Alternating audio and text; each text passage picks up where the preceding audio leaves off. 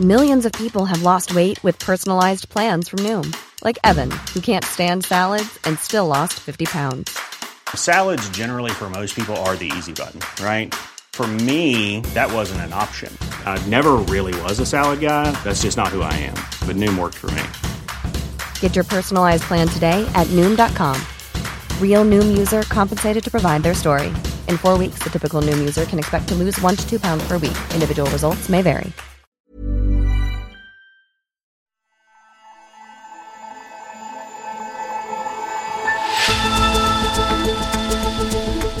Coming up on today's show why solar powered trains could be the future.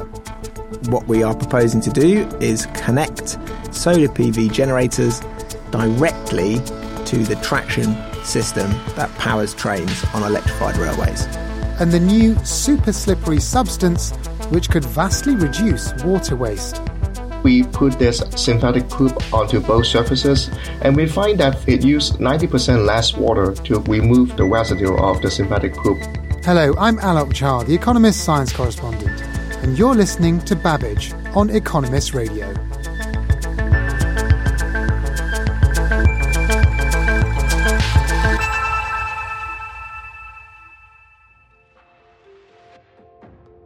But first, when virtual reality began to appear in computer games in the 1990s, it was tipped as the next blockbuster technology. But so far, that hasn't happened.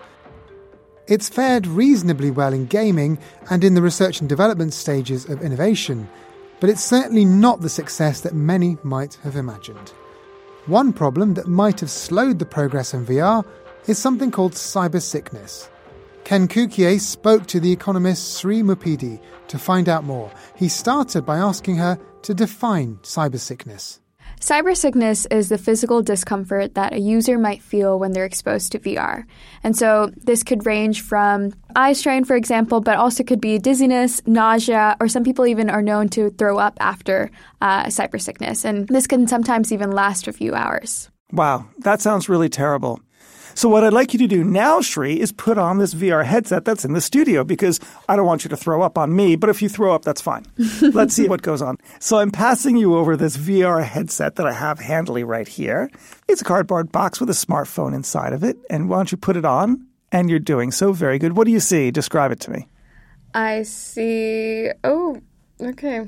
Ah, it's moving really fast. There's fish, and they're swimming uh, through I think a So- fish tank. So it's an Economist VR film about the oceans. I see high seas and moving my head. That's very good. I see lots of different. I can't even. Ouch! I'm gonna close my eyes a bit. And how do you feel right now?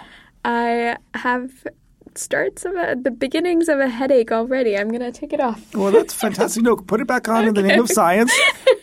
okay, no, I'm just kidding. You can take it off. Okay. So that's a bit of a problem. I wonder how much of that is VR versus uh, an early version of a uh, film or a producer's Android phone. Nevertheless, let's talk more about cyber sickness. Do we know what causes it? One theory is that there's a mismatch between senses, and this is the sensory conflict theory. So, for example, you might be running through a forest, but you're actually sitting just down on your couch with the headset on your face. And so it's similar to the motion sickness, that, for example, that a user might feel or a driver might feel in a car, whether they're on a boat or even on a plane. And so your vision is fixed on something stationary, but your peripheral vision in your inner ear, which controls kind of your balance and your spatial organization, detects movement. Okay, and are some people affected more than others? Yes, there's been actually studies where women are four times more likely to experience cyber sickness than men. Uh, younger children also are more prone to cyber sickness, as well as people who, for example, might already be prone to motion sickness or have eye strain or just trouble with their ears. Okay, so I can understand the other categories, but not women. Why would that be the case? So this is the theory that another researcher actually pushes forward, where he believes that it's more due to how women hold the weight in their body and their center of balance. So because women, for example, hold their center of mass at their hips versus men might hold their center of mass at their chest, this causes women to sway more often. Um, so women are actually more prone to motion sickness. So if you're on a boat or, for example, in a plane, and so this might explain why women are more prone to cyber sickness when they encounter virtual reality environments. Okay, does it have something to do with the way the games are designed or the headsets are designed as well? Yes. Another researcher found that the virtual reality headsets, for example, the Oculus Rift headsets, or the ones that, for example, a lot of these companies push out with their really high tech gear, aren't actually calibrated to the size of women's heads. And so they might not actually fit perfectly. Or one thing that they've noticed is that women have smaller interpupillary distance. So this is the distance between your eyes, and it's much smaller than, for example, men. Uh, and so this causes women to experience more eye strain and also have higher likelihood of getting headaches. Interesting. So it's another example of a world designed for men that has to be used by women. Exactly. You can see this across, for example, seatbelts. You can see this when women have to deal with uh, iPhones that are too large for their hands. And pockets, because women's apparel doesn't allow for a, a large phone to go into, but of course they go into all of the men's pockets. Exactly, yeah. You have to have a wallet or a purse or just have it in your hand. so what's the solution? And in the case of VR, the industry has had 30 years to think about this. Why are we still talking about it? So one aspect of it is that men typically dominate product and engineering teams. So 75% of product engineering teams in America are uh, male. And this is also seen, for example, across different entrepreneurs as well as venture capitalists, where men are the ones designing or making the decisions. And so by not incorporating women through the design process, you aren't necessarily accounting for, for example, women's size or women's um, attributes or just like the way that women interact with the world. And I think that's something that is clearly a glaring oversight on the part of some of these companies. Great. And so, what are some of the solutions then? One clear solution is to design better for women for example, they just need to be able to have a headset that actually fits women's heads and accounts for the smaller interpupillary distance. But uh, on top of that, they need to be testing more with women in particular in different environments, see how they interact, make sure that they're tracking this type of data and making those changes in particular. For example, if these VR headsets need to be redesigned for women, they need to create a completely different headset that's fit specifically to women because women actually have a wider peripheral vision, and so that's something that they need to account for as well. So it sounds like where the end state might be is that there'll be VR headsets for men and women because they're quite different. Exactly, just like how we have different clothing for men and different clothing for women. Okay, if that's the vision, then what's the likelihood of it actually happening? I think designing for women might happen. And I think that is a direction that some of these companies are starting to think about. But in the grand scheme of it, I think some of these companies are just making marginal improvements. And people just don't want to be in virtual reality environments uh, when you can have and experience the real world. Um, so I think it might be game over for VR soon, just as it was 30 years ago. It's been predicted for a long time. Mm-hmm. Shri, thanks a lot. Thank you so much. And you can read all about this in the upcoming edition of The Economist. Go to economist.com slash radio offer to subscribe.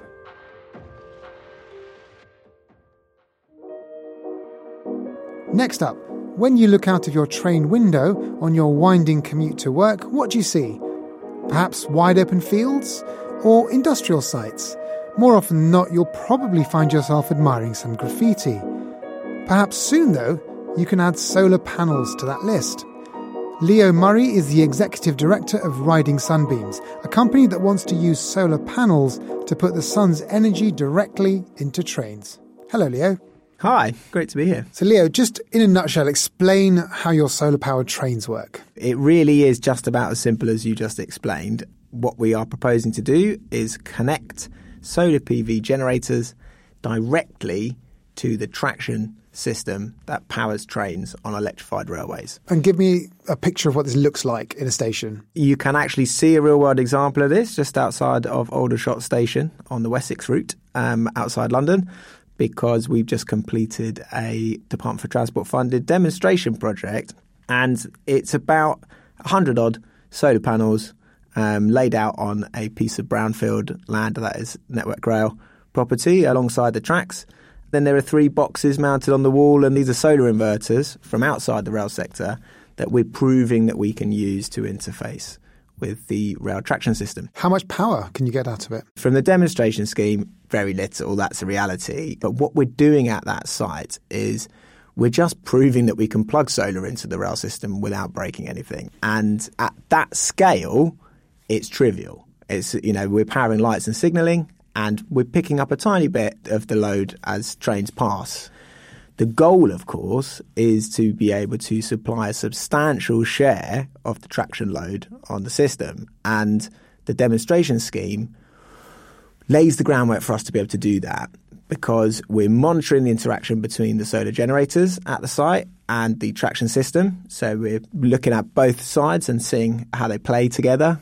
And we also have data loggers installed at five other locations where we've already done pre-planning feasibility studies for megawatt scale solar farms to connect to the system. Project your mind a couple of decades from here. What's your dream for this? Would you want an entirely solar powered train system? Could that be possible even? There's a misnomer that solar doesn't work well in the UK. It works absolutely fine. It works fine even on rain. cloudy days, yeah. Exactly, even on cloudy days. But we do, of course, have winter.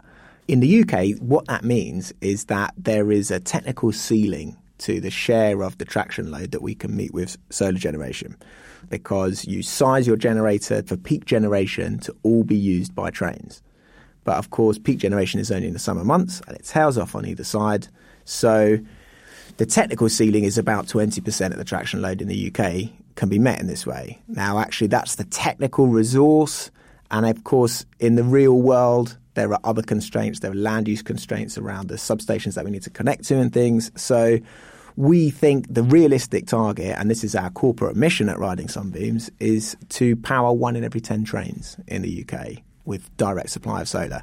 Just to play devil's advocate for a minute, is it really cheaper to do that than just focus on making sure that the central power stations we have in all our countries are much, much more energy efficient and getting energy from renewable sources? It is cheaper. And one of the beauties of solar power is that because it is a distributed resource, you can generate the electricity where you need it. And that cuts transmission and distribution losses. Generating the power directly uh, where the end user is, you know, helps to reduce those losses. Why has no one done this before? Because it's not hard.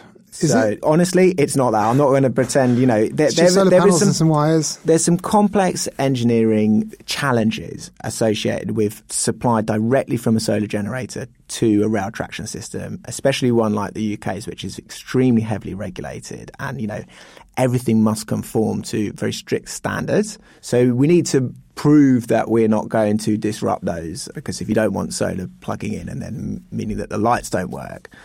When I first had this idea in 2015. I searched and searched, and you can find quite a lot of examples of solar and railways together. So there is a heritage railway in Byron Bay in Australia that has a battery powered train with solar generators at either end at the termini, and the train recharges at either end of the route. Now it's a battery powered train; it's not a, it's not a rail traction system. Um, fundamentally, the reason why nobody has done this before is that it's only very recently that the costs of solar have fallen below the level where you are dependent on some form of government subsidy to make the numbers work. So, in the UK, for instance, in order to access the feed in tariff or the renewables obligation, you would need to be connected to the grid and exporting to the grid. Now, part of the inspiration for this was grid capacity constraints in the UK. It's very difficult to find somewhere to connect a new solar farm, actually, because much of the distribution networks are at their thermal voltage maximum and can't accommodate any more generating capacity. But there's lots of resource there. And so part of the inspiration for this in the first place was to say, well, we don't need a grid connection.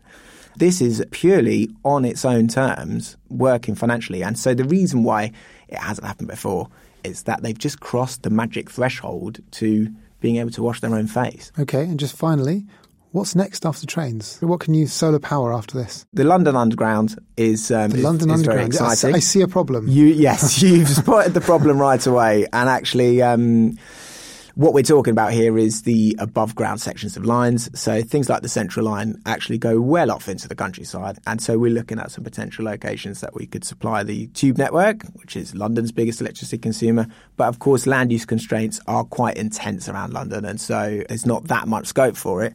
Trams, the system we've proven this summer works absolutely fine for trams. We haven't tried it yet, but um, there's no reason why not. But actually, the thing that I find most exciting at the moment is the potential for electric autobahns, the e-highway that Siemens is trialling, rigging the slow lanes of motorways with catenary cables and then trucks with pantographs on the top, so they're hybrid trucks. So when they're running on the wires, they're running on traction power exactly like a train. Now, at the moment, there's some experimental trials, but when you look at the problem of trying to decarbonize road freight, there are very few options that work. You know, just battery technology, they're too heavy, they travel too far, batteries are not going to do it. And Germany have pretty much concluded that the right way to do this is these electric highways. Now, if we do that, imagine that we've, um, you know, there are thousands of miles of arterial roads in the UK that are major freight corridors that would be suitable for this. And in that scenario, you know, that's exactly the same problem as we're solving on the railways. Well, I look forward to seeing these electrified uh, lorries in that case. Leo, thank you very much. Thanks so much.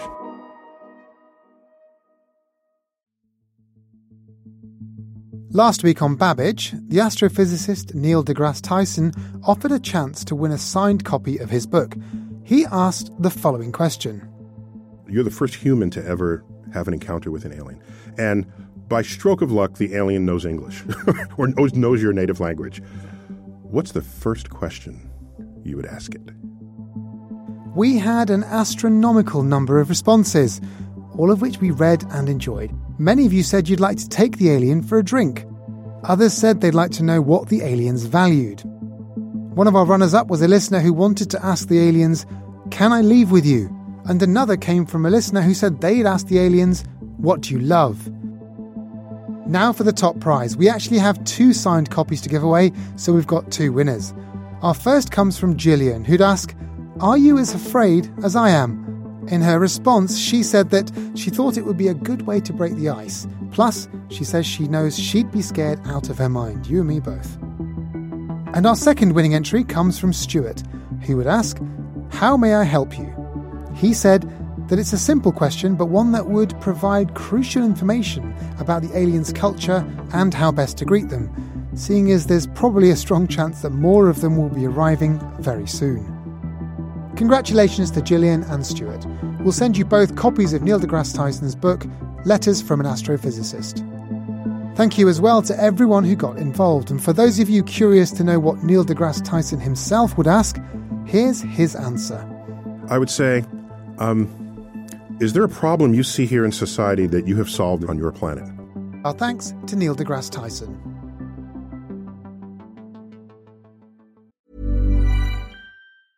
Hi, this is Janice Torres from Yo Quiero Dinero. If you own or operate a business, whether it's a local operation or a global corporation, partnering with Bank of America could be your smartest move. By teaming with Bank of America, you'll enjoy exclusive digital tools award winning insights, and business solutions so powerful you'll make every move matter. Position your business to capitalize on opportunity in a moment's notice. Visit bankofamerica.com slash banking for business to learn more. What would you like the power to do? Bank of America NA, copyright 2024.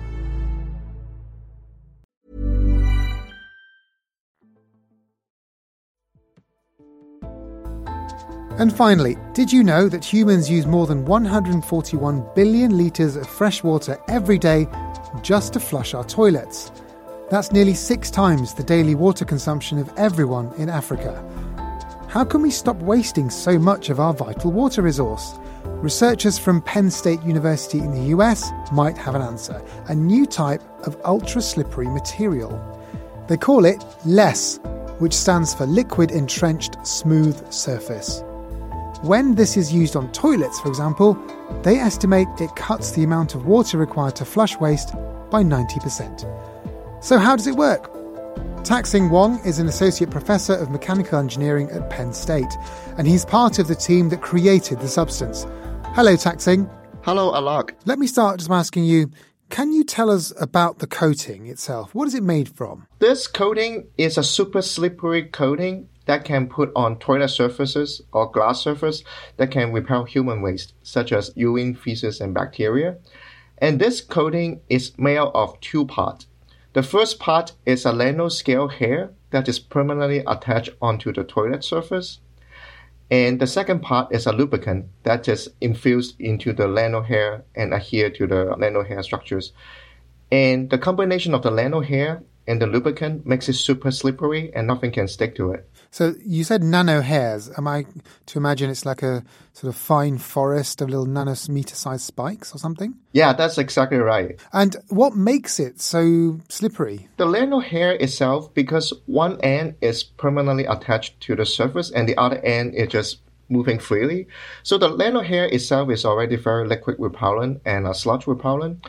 And when it is infused with a thin layer of liquid lubricant, it makes it even more slippery because liquid itself is really mobile. Anything that is sitting on top of a liquid layer is inherently very slippery. Hmm. Is it hydrophobic at all? Yeah, it is hydrophobic. We've had hydrophobic substances before. How does yours compare to other people's hydrophobic materials?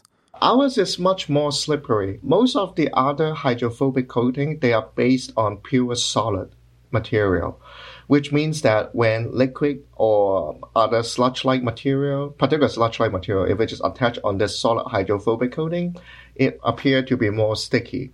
But because for our coating, we have a nano hair infused with this liquid layer, when a sludge-like material is sitting on a liquid layer, it just sees the mobile liquid underneath, and that's why it's really slippery. And so, how much more efficient is it? We've heard numbers of something like you know, you need to use 90% less water. How do you achieve that? We put our coating on a ceramic substrate, which is a typical toilet surface, and compare that with uncoated ceramic surface. And then we use two tests. One is we measure the adhesion of synthetic poop. So we make our own synthetic fecal waste in our lab. That must be a fun project. That is a fun project. Yes. yeah. So like um, the first test is we test the adhesion force of the synthetic poop onto the coated surface versus uncoated surface. And what we find is with our coating, it has 90% less adhesion to the synthetic poop as compared to a regular uncoated ceramic surface. That's the first test. The second test is after we put this synthetic poop onto both surfaces, and we find that for a coated surface, it used 90% less water to remove the, the residue of the synthetic poop, versus for um, the uncoated surface, it requires a lot of water to just remove it. I mean, that's a radical difference. And given how much water we waste flushing toilets all around the world, that could make a huge impact. How do you turn this into something that actually gets onto the toilets of the world. There are millions, billions of toilets, and you know none of them have this yet. Right now, this technology is being commercialized by this startup company called Spotless Materials, because um, as a professor at university, uh, publishing paper is very important, but having this technology widely available to the public is as important, and that's why um, this startup company is commercialized this technology. Is it an expensive thing? It's all relative, right? For example, they are selling this kit, which is about twenty dollars and you can put it on about three to six toilets with that coating and you can last for i can use for like a couple months with that coating. Toilets are one thing but one can imagine other uses for this. Have you thought about where else you could use this combination of uh, these nano hairs and the liquid lubricant? Any surfaces you don't want things to stick on it, you can use this slippery coating. One application be for autonomous vehicle because autonomous vehicle relying sensor to see the surrounding. If the lens is contaminated, then that poses dangerous, right? Because they don't see the surrounding. So you always want to keep the glass clean. Other application is, for example, wind turbine. Um, there was one previous study showing that if insect is attaching on the leading edge of the wind turbine, it can reduce the power generation by 50%. So that kind of shows that having a surface self-clean or keep itself clean is very important. So a potentially huge range of uh, uses. Tak-Sing, thank you very much for your time. Thank you very much. Nice to talking to you. And that's all for this edition of Babbage. Please give us a rating on Apple Podcasts or wherever you listen. I'm Alok Jha, and in London, this is The Economist.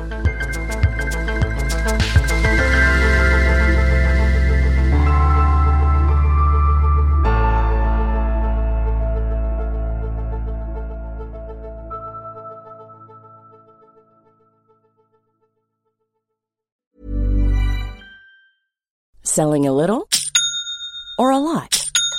Shopify helps you do your thing however you cha-ching. Shopify is the global commerce platform that helps you sell at every stage of your business. From the launch your online shop stage to the first real life store stage, all the way to the did we just hit a million orders stage. Shopify is there to help you grow. Shopify helps you turn browsers into buyers with the internet's best converting checkout. 36% better on average compared to other leading commerce platforms because businesses that grow grow with Shopify. Get a $1 per month trial period at shopify.com/work. shopify.com/work.